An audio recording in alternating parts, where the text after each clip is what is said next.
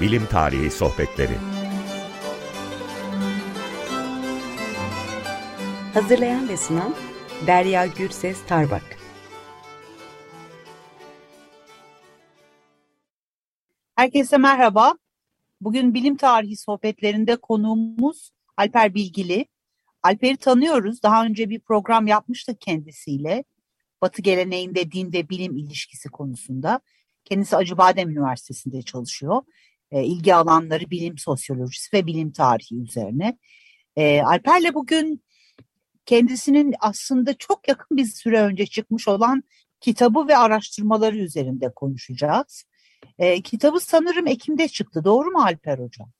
Evet doğru. Bir ay oldu. Yaklaşık. Bir ay oldu evet. Evet. E, kitabının adı Bilim Susunca. Bilim ve toplum üzerine yazılar. E, çok yakın bir süre önce dediği gibi hocamızın Timaş'tan çıktı. Timaş Akademi e, sanırım bu. E, bilimin toplum, dinler, ideolojiler ile ilişkisini geçmişten ve günümüzden örneklerle ortaya koyarak okuru alışmış kalıpların dışında keyifli ve doyurucu bir okumaya davet ed ediyor Alper hocamız. Bilimle ilgili daha gerçekçi bir resim çizilmesine katkı sağlıyor. Kitabın arkasındaki yazıyı okuyorum tanıtım olsun diye. Ama asıl tanıtım işini şimdi Alper hocamız yapacak. Hoş geldiniz hocam. Hoş bulduk tekrar. Merhabalar. Merhabalar. Ee, şimdi m, kitabı gözden geçirdiğimde ilk etapta e, bir takım değişik mecralarda, dergilerde, popüler yayınlarda ama aynı zamanda uluslararası e, platformlarda, dergilerde yazılmış makalelerin bir bütünü olarak karşımıza çıkıyor. E, bu e, makaleleri birleştiren unsur ya da problematik nedir? Bize anlatabilir misin Alper? Şimdi tabii ilk etapta e, güzel bahsetti Derya Hocam. Yani bunlar aslında farklı kitlelere hazırlanmış, yazılmış yazılardı. E, yani çoğu İngilizce olan ama bazıları akademik olan, bazıları akademik olmayan popüler e, yazılardı.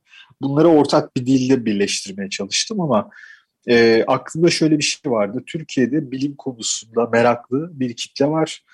E, ama mesela şöyle örnek vereyim. Sen İskoçya'yı iyi biliyorsun hocam. İskoçya'da e, haftada üç gün insanlar bilim dinle çatışıyor mu diye e, prime time'da program izlemezler. Ama Türkiye'de bu konulara çokça rağbet var, çokça tartışma var bu konularda. Ee, biraz tabii bizim kendi tarihimizle de ilgili bu ilgi. Ee, ve bu ilgiye karşın yeterince e, tatmin edici e, kaynak var mı ben emin değilim. Biraz bu açığı kapatma isteğim de vardı yapabildiğim kadar. Ee, yani aklımdaki şey temelde bilimle ilgili bazı klişeler var.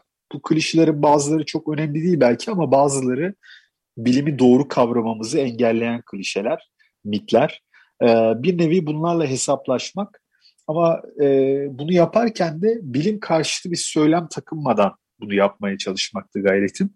Çünkü e, insanlar kolaylıkla diğer tarafa savrulup e, sanki bilim değersiz bir uğraşmış ya da bilim e, herhangi bir ideolojik görüşmüş gibi yansıtan e, bir okuma da var e, bilhassa Batı'da ve Türkiye'de de birçok muhafazakar arasında yaygınlaşan da bir okuma bu. E, buraya savrulmadan e, bilimle ilgili ve bilim insanları ile ilgili, bilimin yapılışı ile ilgili bazı mitlerle e, yüzleşelim ve daha gerçekçi bir resim çizelim istedim. Hatta dün e, ismini vermeyeyim şimdi hocadan izin almadım. E, bir zooloji profesörü ulaştı bana ve e, bu anlamıyla düşünmediğini, e, onun içinde böyle daha zihin açıcı bir kitap olduğunu sağ olsun e, bana iletti. Amacım da buydu aslında. Harika, çok güzel. Ee, zaten sizinle yaptığımız bilim e, ve din hani Batı geleneğinde bilim ve din sohbetinde de benzeri bir e, niyetle ve dilekle bitirmiştik diye hatırlıyorum. Bu alanda e, Türkçe literatürde çok çalışma yok demiştik e, hatırlarsanız. Dolayısıyla evet. sizin yaptığınız bu katkı gerçekten e, önemli e, ve de tam e, ne denir ona yerinde bir katkı. Teşekkür Ama belki ederim. de böyle çalışmaların yani İskoçya örneğinden verdiğiniz e, hani argümanın e, aslında yapılması gerekiyor. Yani bir dönem İskoçya'da da mesela 19. yüzyılda bilim din tartışmaları e, çok sıklıkla üniversite içinde ve dışında çok sıklıkla yapılmış.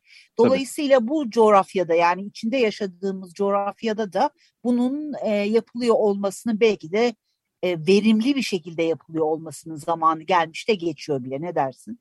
Tabii tabii yani işte Victorian İngiltere'de bunlar çok sıcak konular. Aynı şekilde Doğru. İskoçya'da Avrupa'nın birçok yerinde işte Fransız devrimi sonrası kıta Avrupa'sında.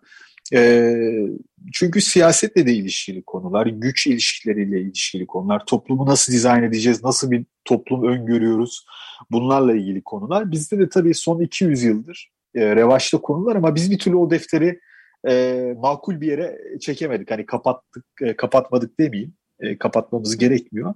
E, ama böyle bir patinaj halindeyiz. E, mesela geçtiğimiz günlerde 10 Kasım'da Atatürk'ü andığımız günlerde de tekrar birçok konu gündeme geldi. Ama maalesef böyle yüzeysel bir şekilde tartışılıp e, rafa kaldırılıyor. Ertesi sene tekrar çıkmak üzere. E, işte bunu birazcık aşabilir miyiz? Başka perspektiflerden bakabilir miyiz? Bilim tarihiyle bilim sosyolojisini bu anlamda beraber kullanmalıyız diye düşünüyorum. Anladım. E, o zaman tam da benim e, yani soracağım soruyla e, bir hani neden bir geçiş olacak. E, ideolojiden bahsettiniz, siyasi hani ajendalardan bahsettiniz. E, bir e, böl yani kitabınızın bir bölümü e, bilim tarihinin ideolojik olarak kullanılmasıyla ilgili e, bir yazıdan oluşuyor. Biraz bunun e, bundan bahsedelim. Bir de ben bu konuyla ilgili biraz size tartışmak isterim aslında ama önce sizden bir dinleyelim bu bölümün özetini. Şimdi ben kitapta da belirttim yani burada ideolojik kullanım derken ille de negatif e, olması gerekmiyor. Yani ideoloji bizim zihnimizde negatif bir kelime olduğu için, e, negatif çağrışımları olan bir kelime olduğu için ideolojik kullanım deyince e, doğru değilmiş gibi bir izlenim oluyor. Şimdi öncelikle şunu söylemem lazım. Kitapta da bir dipnotta açıklamaya çalıştım. E, ideolojik bir kullanım doğru da olabilir. Yani şunu anlatmaya çalışıyorum. Kendi dünya görüşünüz çerçevesinde bilim tarihinin e, gölgede kalmış bir yanını gündeme getiriyor olabilirsiniz ve haklı da olabilirsiniz. Söylediğiniz şey doğru da olabilir. Ama e, bu onun ideolojik bir kullanım olduğu gerçeğini değiştirmez.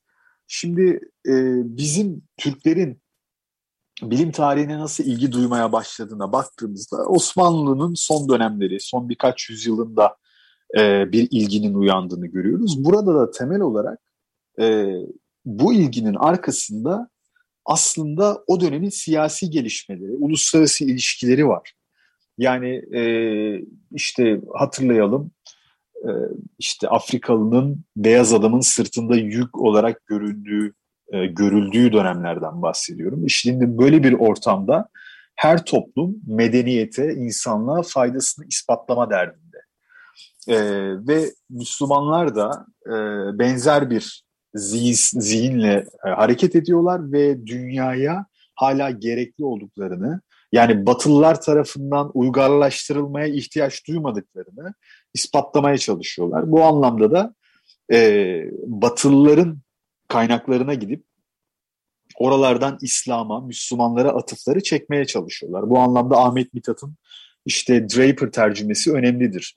E, hatırlayalım Draper'ın e, tercümesi aslında dinle bilim arasında bir çatışma olduğunu e, iddia eden bir kitap. Ama Ahmet Mithat'ın onu çevirme niyeti e, Osmanlı'nın, e, özür dilerim, İslam'ın e, Draper'ın eserinde biraz daha istisnai bir yere oturtulması ve işte e, bizim Hristiyanlar çeşitli yobazlıklar yaparken bakın Müslümanlar mesela evrim konusunda daha liberallerdi görüşünü e, Draper'a, Draper'dan alarak Ahmet Mithat şunu diyor. Bakın sizin çok saygın bir tarihçiniz bile İslam medeniyetinin hakkını teslim ediyor. Yani aslında Osmanlı son döneminde böyle bir refleks var. İşte İslam'ın bilime, akla aykırı olduğu iddialarını yine batılı referanslarla çürütmeye çalışmak isteğindeler ve bunu da bilim tarihini kullanarak yapıyorlar.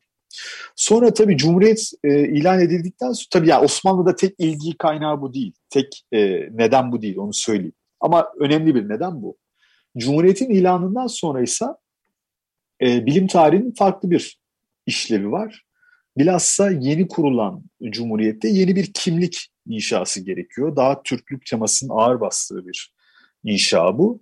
E, ve bunun sağlanması için de bilim tarihi e, bir araç olarak görülüyor. Yine benzer bir mantığın ürünü olarak. E, Türklerin aslında e, dünya medeniyetine katkılarını daha ön plana çıkarmaya çalışıyorlar. Hatırlayalım işte Aydın Sayalı'nın e, Harvard'da bilim tarihi e, doktorası çalışması aslında bir yerde bunun da bir e, doğal bir uzantısı. E, ve burada biraz daha tonu Türklük üzerinde tutmaya çalışıyorlar. Mesela ne görüyoruz bu dönemde İslam'ın altın çağı olarak e, bilinen dönemde yapılan çalışmaların genelde Türklerin yoğun yaşadığı coğrafyada yapılmış olması ya da işte Farabi gibi, ibn Sina gibi birçok ismin aslında Türk kökenli olduğunun iddia edilmesi gibi e, çeşitli tarihsel veriler bazen zorlanarak bazen e, gerçekten doğru da olabilir kullanıma sokuluyor. Yani aslında dikkat edelim burada sadece batıya bir mesaj yok. Aslında içeriye de bir mesaj var. Çünkü yeni bir cumhuriyet kurulmuş insanların bir özgüvene ihtiyacı var, kendilerine bir saygı duymalarına ihtiyacı var ve tarih özellikle de bilim tarihi burada bir rol oynuyor. İnsanların kendilerine güvenmesinde, yeni bir kimlik yaratılmasında e, pay sahibi oluyor. Tabii tarih içerisinde, zaman içerisinde değişen iktidarlarla beraber bu ton değişiyor. Hatta müzelerin nasıl şekilleneceği bile e, tarih içerisinde, zaman içerisinde e, değiştiğini görüyoruz. Mesela bugün e, biraz daha Osmanlı vurgusunun daha fazla yapıldığı bir şekilde bir bilim tarihi okumamız var. Hani Fuat Sezgin'in bugünlerde daha çok gündeme gelmesi, daha çok konuşulur olması kuşkusuz onun eserleri kadar e, konjonktürle de ilgili. Dolayısıyla e, bilim tarihi çeşitli e, siyasi görüşler tarafından, çeşitli siyasi kaygılar tarafından şekillenebiliyor. Onu da tıpkı nasıl bilim tamamen objektif bir alan değilse, zaman zaman ideolojilerimiz etki edebiliyorsa, bilim tarihini de etki edebiliyor. Kesinlikle. Ama şey, aa, bu da çok doğal bir şey. Sana daha önce de hani programa çıkmadan önce yazmıştım. Ben bunun çok doğal olduğunu düşünüyorum. Başka türlüsünün zaten mümkün olamayacağını düşünüyorum. Yani sen mesela Osmanlı'dan Cumhuriyete, Türk Türkiye'ye geçişteki e, ajanda değişikliğinden bahsederken ben de şeyi düşündüm. Ulus devlet refleksi zaten böyle bir şey. Yani sadece e, Türkiye ile ilgili bir şey değil. Mesela e, Fransızlar da bayılır a, aydınlanmanın bir Fransız markası olduğunu söylemeye. Oysa e, internasyonel bir e, ne denir ona değişiklikti bu. E, dolayısıyla e, ulus devlet projesi zaten böyle bir biricikleştirme meselesi aynı zamanda. E, dolayısıyla bu e, ideolojik olarak kullanılması kaçınılmaz. Çok doğal ama eleştiriye açık tabii ki yani. Ben şöyle Derya Hocam aslında şöyle ben zaten bir eleştiri gibi sunmadım bunu ama e, yani şöyle anlatmak istiyorum. Şimdi e, George Sarton e, biliyorsun Adnan Adıvar'la bir e, hukukları var e, aralarında. Evet. Hatta evet. Adnan Adıvar... Yazmışsın George, hatta. Evet evet George Sarton'ı ziyaret ettiğinde e, hacı oldum diyor. Yani onun için hacca gitmek gibi bir şey. evet, şey. O evet, derece evet. büyük bir anlam atfediyor. E, ona eserini gönderdiğinde e, Sarton eseri okuduğunda şöyle bir eleştiride bulunuyor. Türkiye bağlamını yeterince yazmamışsın. Yani bilim Türkiye'de bilim tarihine ilgi, bilime ilgi nasıl gelişti? E, Sartre'ın da bu eleştirisine adının adı var diyor ki ya bu şey e, yani her ülkede aynı şekilde gelişir. Halbuki Sartre diyor ki hayır her ülkede aynı şekilde gelişmez. Biz o hikayeyi duymak istiyoruz. Şimdi Hı. benim yaptığım da biraz bu. Tabii ki her ulus devlet kendisine yontar, e, doğruları biraz daha parlatır, doğru olmayanları manipüle edebilir. Bu kimlik oluşumunda çok normal. E, ama ben bizdeki hikaye nasıl olduğunu anlatmaya çalıştım. Yoksa ha, sadece bizde ha, sadece bizde oluyor demiyorum elbette. E, işte İngilizlerle Fransızların hangi icadı kim yaptı önce tartışmaları değil mi? Meşhurdur. Kesinlikle. E, Birçok alanda. Hatta ona göre isimlendirirler. Yani bu milliyetçi e, tartışmaları da bilim tarihinde çok temel ama bizim burada anlamaya çalıştığımız biraz e, zaten bunu e, British Journal for the History of Science'e yazmıştım. E, yani Türkiye'deki bilim tarihine olan ilgi nasıl gelişti bunu anlatmak. Yoksa tabii ki her ülkenin bağlamı farklı. Çok doğru söylüyorsun orada.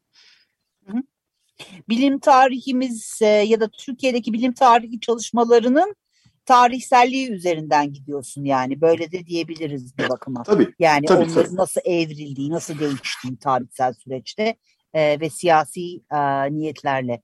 Kesinlikle Tabii. çok e, önemli bir e, ne denir ona çaba bu. E, Bir de e. Derya Hocam işin gerçeği şu şimdi e, sen de ben de şeye dahil değiliz. İstanbul ekolüne, Ankara ekolüne yani bu konudaki en önemli iki ekole dahil değiliz. Saygı duyuyoruz, Evet. çok şey öğreniyoruz. Kesinlikle, kesinlikle. Ama dışarıdan kişileriz. E, bu anlamda belki bir üçüncü bir gözle de bu tarih nasıl okunabilir diye e, kendimce bir şey yapmaya çalıştım. Olmak Aa yok, aa, kesinlikle şey ilgi ne denir ona yelpazesi ve ilgi alanının e, geniş olacağını düşündüğüm bir çalışma aa, bu e, öyle olduğunu düşünüyorum. Ama zaten de e, böyle bir mesafeyi korumak bunu ben e, değişik e, senin bahsettiğin ekollerdeki hocalarla da konuştuğum zaman artık dinleyicilerimiz biliyorlar.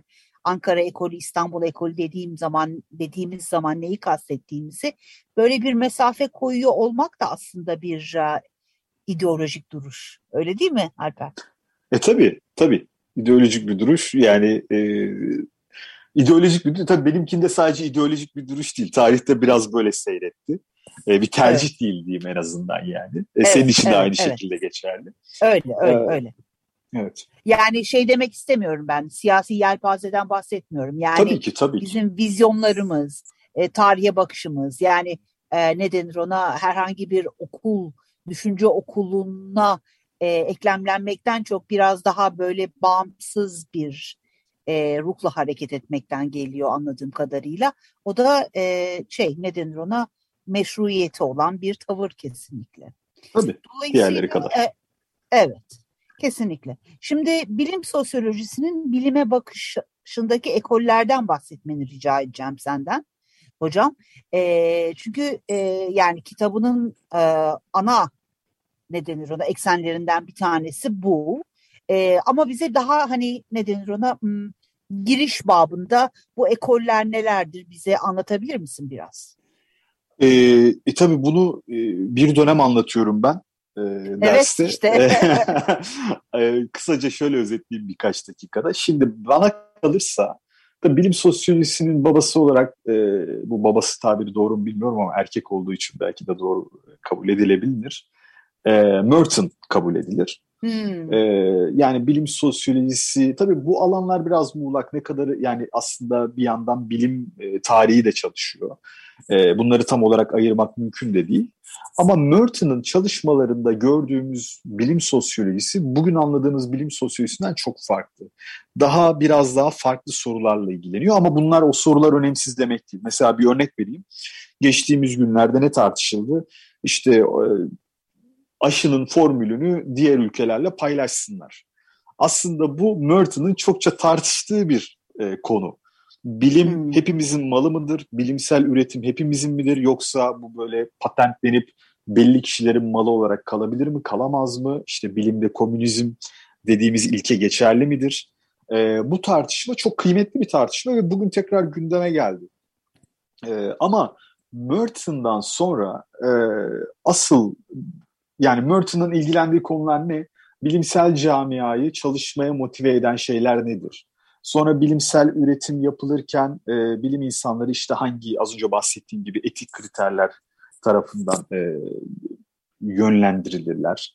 Örneğin e, belirli ırklardan olmak e, bilimde dışlayıcı olmalı mı olmamalı mı? Şimdi bugün bizim güldüğümüz tartışmalar bunlar ama 1930'lara döndüğümüzde bu tartışmalar önemli Hem tartışmalar. de nasıl? Hem de nasıl? Evet. Yani Yahudi olduğu için bilimsel camiada işte dışlanan insanlar Almanya'yı düşünelim. O dönemin Almanya'sını Evet. düşünelim.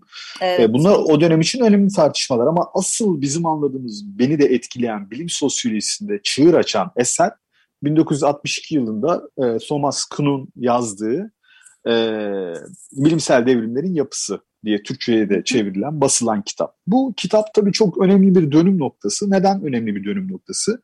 Daha önce bilimin işleyişine etki etmediği düşünülen psikolojik ve toplumsal etkenlerin aslında bilimin işleyişine de etki ettiği, bilim insanlarının farkında olmadan, çoğu zaman farkında olmadan bu dış etkenlerle e, beraber bir şey hesap ettiği. Yani bir teoriyi değerlendirirken işte ceketini asıp üniform e, şeyi giyince, önlüğü giyince otomatikman objektif bir insana dönüşmediği, e, çoğu zaman bu ön yargılarını, yargılarını, hatta bazen eğitim sürecinde aldıklarını, öğrendiklerini beraberlerinde taşıdıklarını anlatıyor. E, tabii bu e, bunun yani bu teorinin eleştiril, eleştirilebilir yanları da var farkındayım.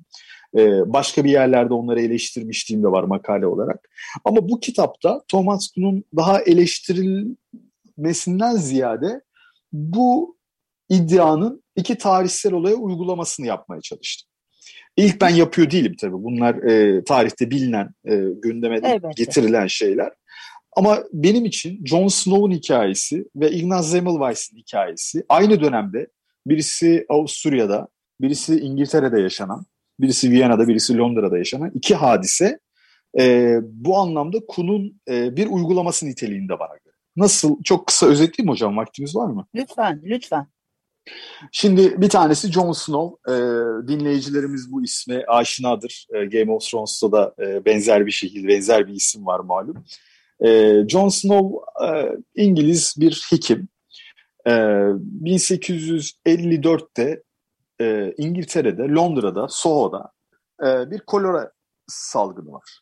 Ve birçok insan ölüyor. O dönemde mikroplarla ilgili çok az şey biliyoruz. Bulaşıcı hastalıklarla ilgili çok az şey biliyoruz. Daha Koch gelmemiş, Pasteur gelmemiş e, ve miyazma teorisi yaygın. Yani nedir? Kötü kokan havanın, e, kirli, çirkin havanın hastalıkları yaydığı fikri. Ve bu dominant, hakim, baskın teorinin sorgulanması insanlar tarafından hemen kabul edilmiyor. Sorgulandığında, aksi kanıt getirdiğinde insanlar kolaylıkla vazgeçmiyor. Çünkü yüzyıllardır ortada olan teoriler bunlar. Ve aslında Kuhn'un da bahsettiği şey bu.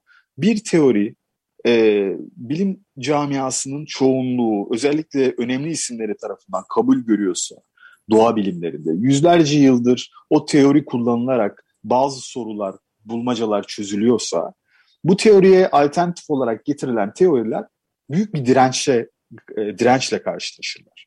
Nitekim evet. Jon Snow e, aksi yönde getirdiği kanıtlara rağmen yani orada onun getirdiği kanıt ne? Suyun aslında kolera mikrobunu yaydığı o örnekte e, kolaylıkla bilimsel camia bu görüşe teslim olmuyor. Jon Snow'un ölmesinden 10-11 yıl sonra ancak hakkını teslim ediyorlar. E, evet, Ignaz burada seni durdurup bir, bir, burada seni durdurabilir miyim? Sadece bir şey söylemek istiyorum. Bu e, yani bilimsel çevreler de kendi ortodoksisini yaratıyor bu şekilde diyebilir tam miyiz olarak, buna? Yani tam olarak kendi tam muhafazakarlıklarını öyle. yaratabilirler. Ama Kuhn tabii ki bunu e, aş, aşmanın yollarından da bahsedecek. Ee, şeyde, Tabii Kuhn, Kuhn da zaman içerisinde çok e, eserine güncellemeler getirdi. İlk baştaki radikal fikirlerini biraz yumuşattı. E, yani bana sorarsanız ilk e, kitabında savunulmayacak yerler de var. Yani böyle bir şey çiziyor ki sanki gerçeğe ulaşmamız imkansız gibi bir nevi siyasi bir güç oyununa dönüyor bu iş. Yani Doğru. bilimsel camiayı e, ikna etmek imkansız gibi. E, öyle değil e, doğa var elimizde ve doğa bizi birçok durumda zorluyor. Yani e, ideoloji ne kadar güçlü olursa olsun, arkasında Stalin bile olsa e, doğa sizi e, doğruya doğru yönlendiriyor. Çünkü bir gerçeklik olarak orada duruyor. Ama tabii bu bazen 30 yıl da alabilir, bazen 10 yıl da alabilir. Bazen birkaç sene de sürebilir. Şimdi evet. Semmelweis'in hikayesi daha da dramatik. Yok onu yapamayacağız. Çünkü benim e, bir iki dakika kaldı uyarısını Pardon. aldım hocam. Tamamdır. Ama sana sormak istediğim e, önemli bir soru var. E, çok merak, ben merak ediyorum kişisel olarak. Dinleyicilerimiz de edecektir. E, senin araştırdığın planların nedir? Bir iki dakikayla yani bundan sonra ne anlatabilir misin? Bir iki dakikayla lütfen. Tabii. Ee, şimdi benim elimde e, tezgahımda e, bir tane makale var. E, Amerika'da bir yayın eviyle anlaşıldı. Ben de Türkiye bölümünü yazıyorum e, bir University Press'te. E, ateizm e, Türkiye'de ateizm ve bilim ilişkisiyle ilgili bir e, makale. Tahmin ediyorum sene sonunda yayınlanır. E, yine İs İsrail'den e, bir bilim tarihçisi, bir bilim sosyoğuyla beraber e, koronavirüs üzerine ve toplumla ilişkisi üzerine bir çalışmamız var. Tabii din de bunun bir ayağını oluşturuyor. Ee, evet. O da tahmin ediyorum gelecek sene biter. Ee, onun dışında niyetim Türkçe kitap e, bir süre yazmamak. Ee, üç tane Türkçe kitabım var. Bunların şu an için e, yeterli olduğunu düşünüyorum. Birazcık daha batıya yönelik, e, batıdaki okura yönelik bir şeyler yapma niyetim var. Anladım. Alper e, yakından takip edeceğiz seni. E, kesinlikle e, üretken bir 2022 diliyoruz sana da. Teşekkür e, ederim. Sevgiler ve geldiğin için çok teşekkürler. Ben teşekkür ederim Derya Hocam. Her zaman e, büyük zevk benim için. Çok teşekkürler. Herkese iyi bir gün diliyoruz.